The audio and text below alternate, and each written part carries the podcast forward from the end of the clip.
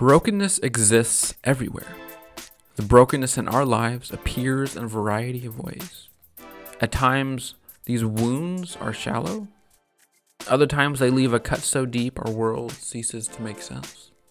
Why do we live in a world with all this brokenness, evil, and sin? Fundamentally, these qualities of our world have their root in the story of Genesis 3. Today, on Stories of the Faith, we'll explore the story of the fall strap yourselves in and enjoy the story.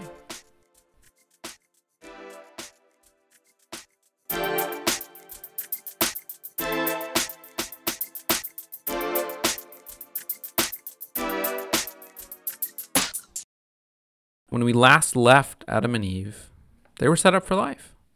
They were in this awesome garden. God gave them awesome jobs, and there was harmony in their relationship with God, with each other, and with nature. But some were not content with the status quo. Now the serpent was more crafty than any of the wild animals the Lord God had made. He asked the woman, Did God really say, You must not eat from any tree in the garden?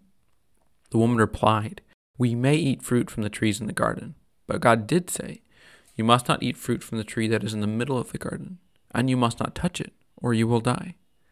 You will not certainly die, the serpent said to the woman. For God knows that when you eat from it, your eyes will be opened, and you will be like God, knowing good and evil. The serpent dangles this opportunity to be like God in front of the woman. It's a tempting lie, because it conveniently ignores the fact that she is already like God. Both male and female were created in the image of God.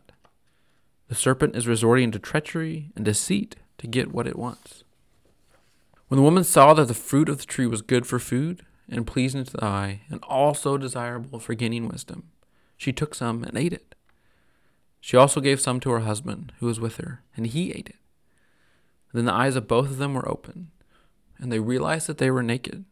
So they sewed fig leaves together and made coverings for themselves. You see, their disobedience immediately begins to ruin their relationship, starting with themselves and continue on to impact their whole world.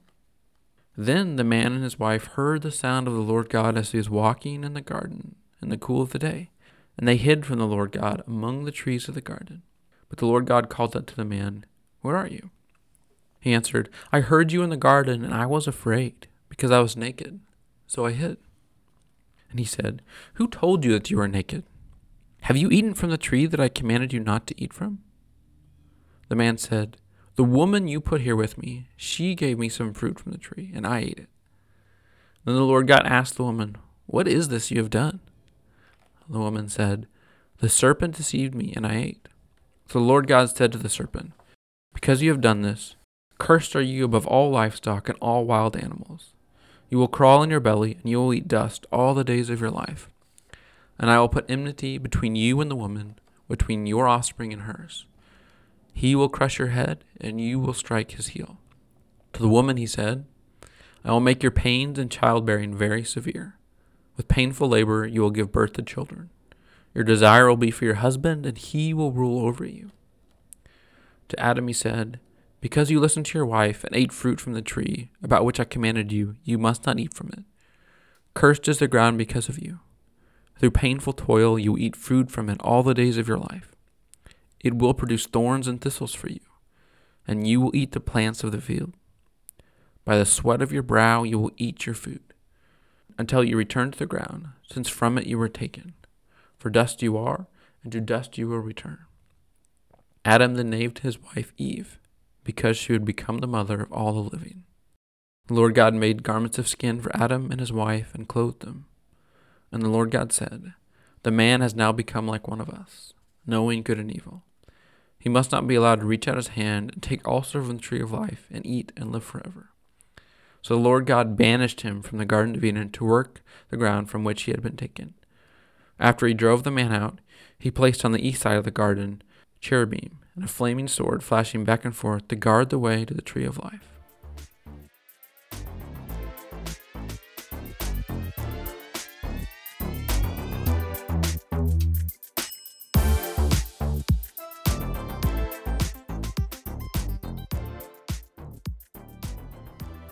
As usual, I encourage you to read the story for yourself.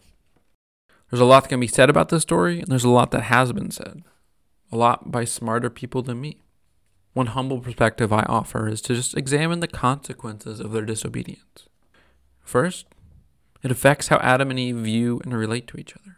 They immediately make coverings to hide their nakedness from themselves. And when God asks what has happened, Adam throws Eve under the proverbial bus. As a married man, this kind of behavior doesn't make for the happiest of marriages. Second, they hide from God. Before this moment, I imagine they enjoyed God's presence. When he walked in the garden, that was maybe one of the happiest times of their day. But now, afterwards, when he wanders the garden, they hide from him. You know, curses galore.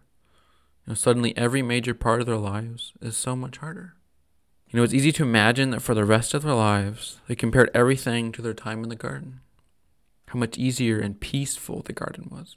How much they missed that life. Those are the consequences of sin. They desired to be the God of their own lives, and it didn't work out well for them. But it's also the consequence of sin in our lives.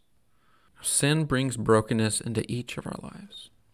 Eve's temptation is our temptation and giving into sin allows brokenness to rear its ugly head in our lives. But God doesn't leave the world in that state. God promises one who will crush the head of the snake. And most of the rest of the Bible follows the narrative as God attempts to cleanse the world of sin and brokenness. It's a long story, one that continues to show how flawed we are, how flawed we are as human beings. But hope remains, hope we all have access to now.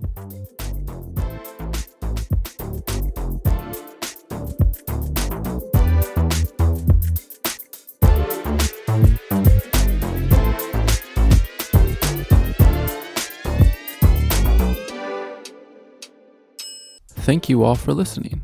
To find out more about the podcast, visit storiesofthefaith.org.